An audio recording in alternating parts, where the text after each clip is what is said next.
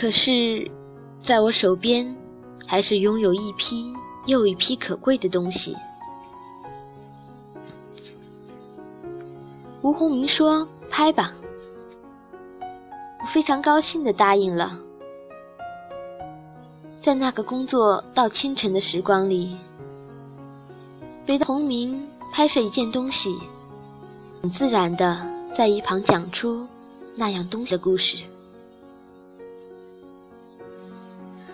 在场的朋友们对我说：“既然每一个故事都有它的因缘，为什么不写出来呢？”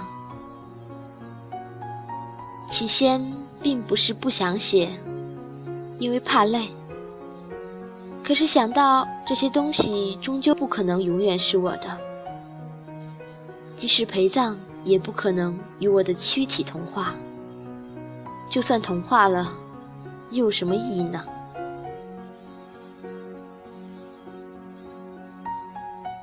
那么，人是必死的，东西可以传下去。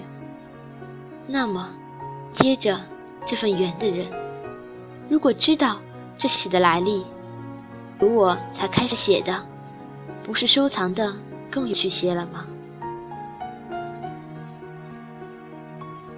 缘的人再写下去，那不是更好玩？终有一天，后世的人惊见古迹斑斓，他们会不会再藏下去呢？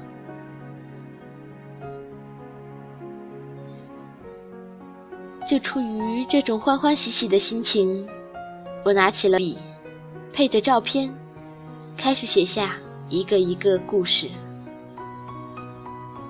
起先是想给这些宝爱的东西分类看出的，后来想到自己的思绪，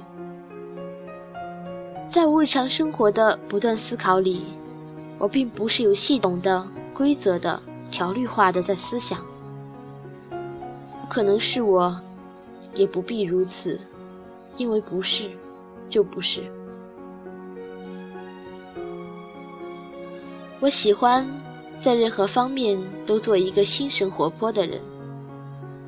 对于天女散花的这种神话，最中意的也就是天女将花散得漫天飞舞。他不会将花刻意去撒成一寿子，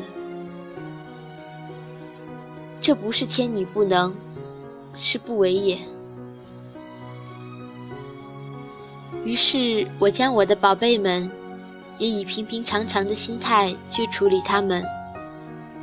既然每一个故事都是独立的，每一样东西都有属于它自己的时间和空间，那么。我也不刻意去编排它们，让手边抽到哪一张照片，就去写哪一张故事。毕竟这是一本故事书，而不是一本收藏书。硬性的编排，就会失去了那种天马行空的趣味。趣味的工作，心里不会想去写。又何必勉强自己动笔呢？很可惜，以前刊登在《俏》杂志上的一批首饰精品，都不能在《皇冠》上重刊了。那些已发表的部分，只有期待出书结集的时候，和的人在书中见面了。